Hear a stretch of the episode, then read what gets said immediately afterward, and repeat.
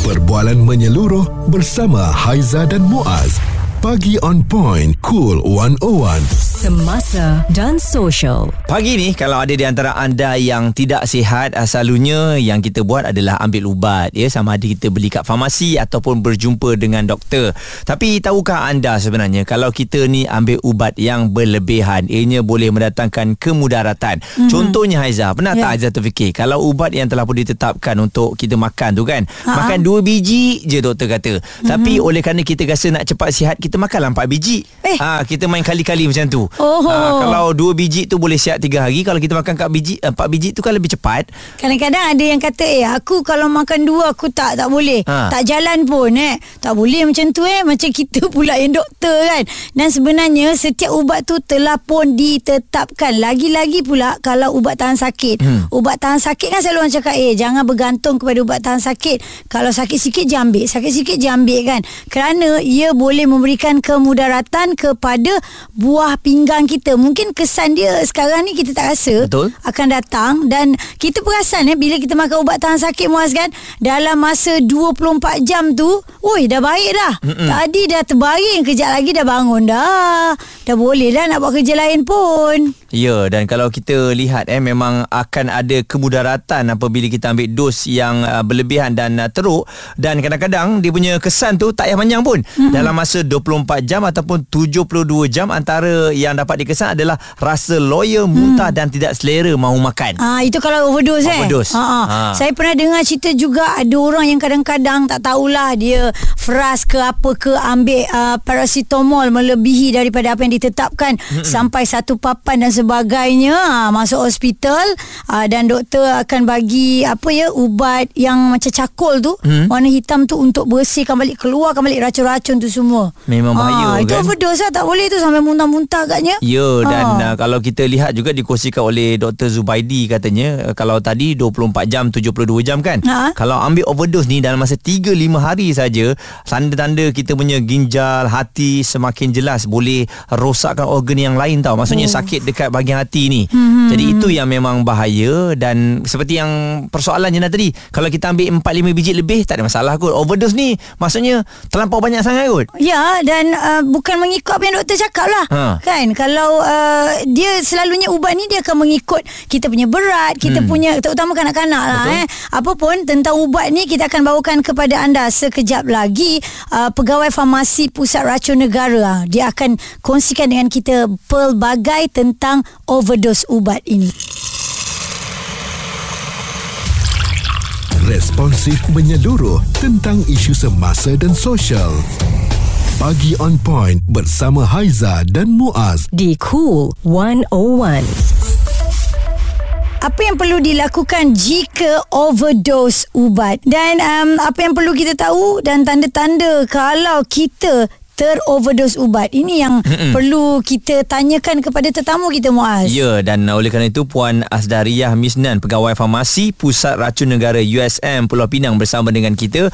Puan, boleh tak kongsikan dengan kami ni dari segi maksud overdose tu dan bagaimana situasi keracunan akibat pengambilan dos ubatan berlebihan yang ada di Malaysia ni sebab kalau kita tengok cerita-cerita drama overdose selalunya akan keluar buih di mulutnya. Ha, jadi adakah ini benar puan? Uh, kalau ikutkan dari segi definasi definisi dia tu kan uh, overdose ubat atau dos ubat berlebihan ni berlaku apabila ubat-ubat uh, diambil berlebihan tidak mengikut dos dia kemudian tidak mengikut jumlah dan masa yang disarankan Ha, jadinya bila dah terlebih tu seseorang tu berisiko pula untuk mendapat keracunan ubat. Hmm. Walau bagaimanapun uh, kesan dia tu ber, berbeza bergantung kepada jenis ubat dan juga cara pengambilan ubat tersebut.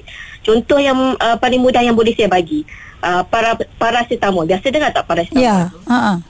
Ha, ubat demam kan? Hmm. Ha, ubat demam tu biasanya maksimum satu hari kita boleh ambil 8 biji. Hmm, uh, ini ini kalau pil lah kalau yang uh, jenis cecair tu dia berapa kali sehari ni puan? Uh, pun sama juga dia hmm. dalam masa paling kerap 4 jam sehari ah. eh 4 uh, 4 jam setiap 4 jam ah. ataupun ada yang 6 jam ataupun 8 jam hmm. bergantung kepada saranan doktor lah. Aha. Jadinya uh, bila dia ambil terlebih tu uh, dia berisiko untuk uh, terlebih dos seterusnya menyebabkan keracunan. Hmm. Ha. Dan risiko Jadi, risikonya puan uh, kepada semua ataupun hanya certain-certain orang aja. Semua. Hmm. Maksudnya kanak-kanak ke, orang dewasa ke, orang tua ke, hmm. uh, semua berisiko. Yeah. Jadinya Uh, kalau ikutkan tu uh, ikut statistik yang direkodkan oleh Pusat Racun Negara ni mm-hmm. keracunan ubat ni adalah um, peratusan yang tertinggi dengan 36% melebihi 20,000 kes. Oh, okay. uh, kemudian uh, tinggi kan? Ah, tinggi. Kemudian diikuti dengan uh, racun perosak dan juga bahan kimia uh, dekat rumah lah. Dan jangan terkejut kalau kebanyakan kes ni memang berlaku dekat rumah. Lebih 90% berlaku dekat rumah. Ya. Hmm. Mereka ambil tanpa ada pengawasan tu satu dan mungkin selalunya orang overdose ni kenapa agaknya puan? Okay, kalau ikutkan tu untuk kanak-kanak biasanya uh, uh, disebabkan oleh ibu bapa mereka uh, tak baca arahan ke mm-hmm. kan terus bagi uh, ataupun uh, kalau mereka sendiri tu biasanya kalau macam warga emas ke apa ke hmm. uh, mereka uh, biasanya tak boleh tak nampak kan uh, hmm. uh, ubat mana satu tu jadi boleh tersilap antara uh, ubat uh, biasanya contohnya ambil untuk ubat demam dia hmm. terambil ubat darah tinggi pun ada juga macam tu hmm. okey suara serta informasi semasa dan sosial bersama Haiza dan Muaz bagi on point cool 101 kita juga membawakan mengenai uh, cergas dan sihat. Uh, sebab mm-hmm. itu dalam kesihatan 101 kita nak bawakan mengenai apa yang perlu dilakukan jika ni kita ni tak sengaja overdose ubat ataupun memang mm-hmm. sengaja nak ambil ubat berlebihan. Ha, kadang-kadang dia ni mempunyai niat yang berbeza kan. Pegawai Farmasi Pusat Racun Negara USM Pulau Pinang Puan Azdaria Misnan. Puan, uh, contoh jenis ubat yang sering kali mendatangkan keracunan akibat terlebih dos ni selain daripada paracetamol apa lagi? Okey, uh, biasanya ubat-ubat lain yang boleh menyebabkan keracunan ni adalah oh, ubat batuk, ubat sesama. Yang tu untuk biasanya untuk budak-budak lah. Hmm. Tapi kalau orang dewasa ni biasanya ubat jantung, uh, ubat darah tinggi, uh, ubat uh, apa nama uh, tablet untuk tambah darah tu kan. Hmm. Uh, untuk orang mengandung.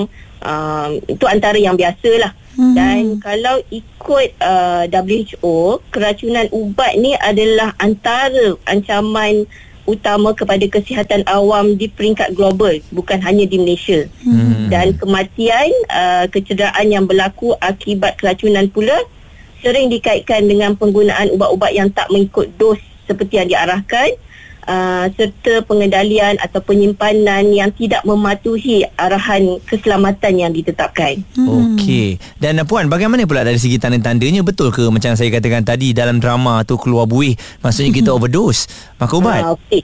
Kalau dekat dalam drama tu Biasanya dia disebabkan oleh Bukan tak sengaja Dia memang sengaja ambil Ah, ah kan Fresh lah apalah kan Ah, dia keras lah Dia memang ada uh, Niat nak bunuh diri ke Apa hmm, macam tu kan hmm. So biasanya dalam kes macam tu Dia ambil dalam amount uh, Dalam jumlah yang banyak sekali hmm. ah, Contohnya macam paracetamol Kalau uh, ter, uh, tak sengaja terambil tu biasanya satu dua biji terlebih ataupun mm-hmm. lebih macam saya kata tadi lebih 8 biji satu hari mm-hmm. ataupun ka- untuk kanak-kanak tu mungkin ambil sepatutnya uh, 5 uh, mil 5 apa uh, mililiter tu uh-uh. dia ambil uh, lebih kan 15 kan ha uh, uh. tu biasanya mak dia uh-huh. lebih daripada 20 biji oh. uh, macam tu Oh, boleh membawa tu eh Ah, insya-Allah lah tu. Oh, oh ya Allah. Lah, ha. Dan uh, ini ini mungkin juga kalau orang yang terlupa ni ada kalanya sebab mungkin dia terlupa tadi dia dah makan ke belum hmm. kan. Tapi yang ah, memang sengaja ni yang menakutkan kita juga sebenarnya eh tanda-tanda dia lah, yang lain lagi apa uh, ni puan? Okey, kalau yang biasanya tu biasanya dia uh, dia akan mula rasa pening. Ha, contohnya macam ubat darah tinggi kan Jadi bila dia ambil berlebihan tu Dia punya tekanan darah akan jadi rendah jadi bila mhm. rendah tu dia rasa pening, dia boleh rasa loya, muntah-muntah. Uh, ataupun kalau ubat tidur dia boleh rasa mengantuk yang tiba-tiba berlebihan. Mm-hmm. Uh, contohnya orang yang ambil untuk uh, nak tidur kan, ambil sebiji rasa tak boleh tidur, ambil lagi dalam masa 2 jam. Oh. Uh, lepas 2 jam lagi tak boleh lagi tidur. Uh, dia bukannya nak bunuh diri ataupun dia ada macam uh, rasa-rasa nak menyalahgunakan, uh-huh. tapi dia guna betul kan untuk tidur. Yeah. Uh, terlebih. Ha. Mm-hmm. Lepas tu mulalah yang kalau lagi banyak tu jadi keliru. Uh, lepas tu uh, yang paling teruk adalah sawan dan uh, tak sedar diri lah. Hmm, tu yang paling bahaya sekali. Jadi puan dalam keadaan ni apa agaknya rawatan yang boleh kita buat? Yalah kadang-kadang bila kita terlampau ikut emosi ataupun tak disengajakan ini adakah kena terus ke hospital? Yang pertama sekali uh, jangan panik. Uh, sebab kalau biasanya ibu bapa ataupun uh, ahli keluarga yang telefon kepada kita bukan doktor ya maksudnya ahli keluarga uh, ibu bapa ke bila anak-anak mereka terlebih ubat tu dia panik dulu. Hmm. Uh, ada yang sampai buang ubat tu. Uh, kalau boleh tak nak tengok dah. Oh. Uh, jadi yang penting jangan panik, tenang dulu. Kemudian cuba dapatkan apa-apa bungkusan ubat tu sendiri, uh, label ubat tu uh, untuk senang kami uh, di pihak Pusat Racun Negara dan uh, apabila dibawa ke hospital nanti untuk doktor mengenal pasti ubat-ubat apa yang terlibat. Hmm. Hmm. Sebab kita ni pun bukan berumur kan Jadinya kalau dia kata ubat putih Ubat kuning Mm-mm. Ubat uh, untuk darah tinggi Ada berpuluh uh, ubat Jadi Mm-mm. kalau uh, berlaku keracunan Ataupun overdose ni uh, Lebih baik bawa ubat tu sendiri uh, ataupun kalau tak uh, lebih baik lagi ada dia punya label bekas bekas yang uh, original tu lah Ha. Jadi panduan. Mm-hmm. Uh, kemudian um, boleh hubungi uh, kal, uh, boleh hubungi 999 macam biasa untuk mendapatkan uh, respon awal mm-hmm. ataupun boleh boleh hubungi kami di Pusat Racun Negara di talian 04 6536 999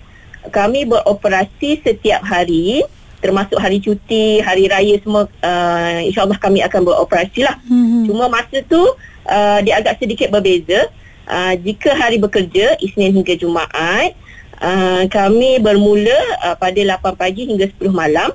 Tapi pada hari cuti, iaitu Sabtu, Ahad ataupun cuti umum, uh, 8 pagi hingga 5 petang. Hmm. Ataupun kalau macam dah tak sempat sangat, memang uh, mangsa tu dah pengsan tak sedar diri ke apa ke dah muntah uh, semua tu uh, terus bawa ke klinik ataupun hospital yang terdekat lah. Ya yang kita penting, kena cepat eh. Hmm. ah betul. Yang penting jangan cuba rawat sendiri. Sebab hmm. kebanyakan ada juga kes-kes yang berlaku di rumah ni dia cuba untuk muntahkan. Oh. So itu memang uh, sangat-sangat tak digalakkan dan tak boleh lah sebab sebenarnya dia memberi risiko yang lebih lagi. Puan Azdaria Misnan, pegawai farmasi pusat racun negara. Takut juga kita dengar ni eh. Jadi anda kena berhati-hati. Lupa uh, tentang ubat tu dah makan ke belum. Dia ada cara dia tahu. Kadang-kadang kalau kita rasa kita terlupa, kita dah skip ke belum, um, maksudnya kita terus skip. Ya. Yeah. Ha, makan untuk next. Ha, ha. Sebab ha. tu sekarang kan ada untuk letakkan pil tu. Yeah. Supaya kita jangan lupa Isnin sampai Jumaat. Box eh. Ha, box ha. tu. Ha. Jadi pil box tu memang penting lah untuk Mm-mm. kita yang pelupa dan kalau anda stres macam mana tertekan macam mana pun tolonglah jangan ambil ubat tu. Itu hmm. bukan penyelesaiannya. Perbualan menyeluruh bersama Haiza dan Muaz. Pagi on point cool 101 semasa dan social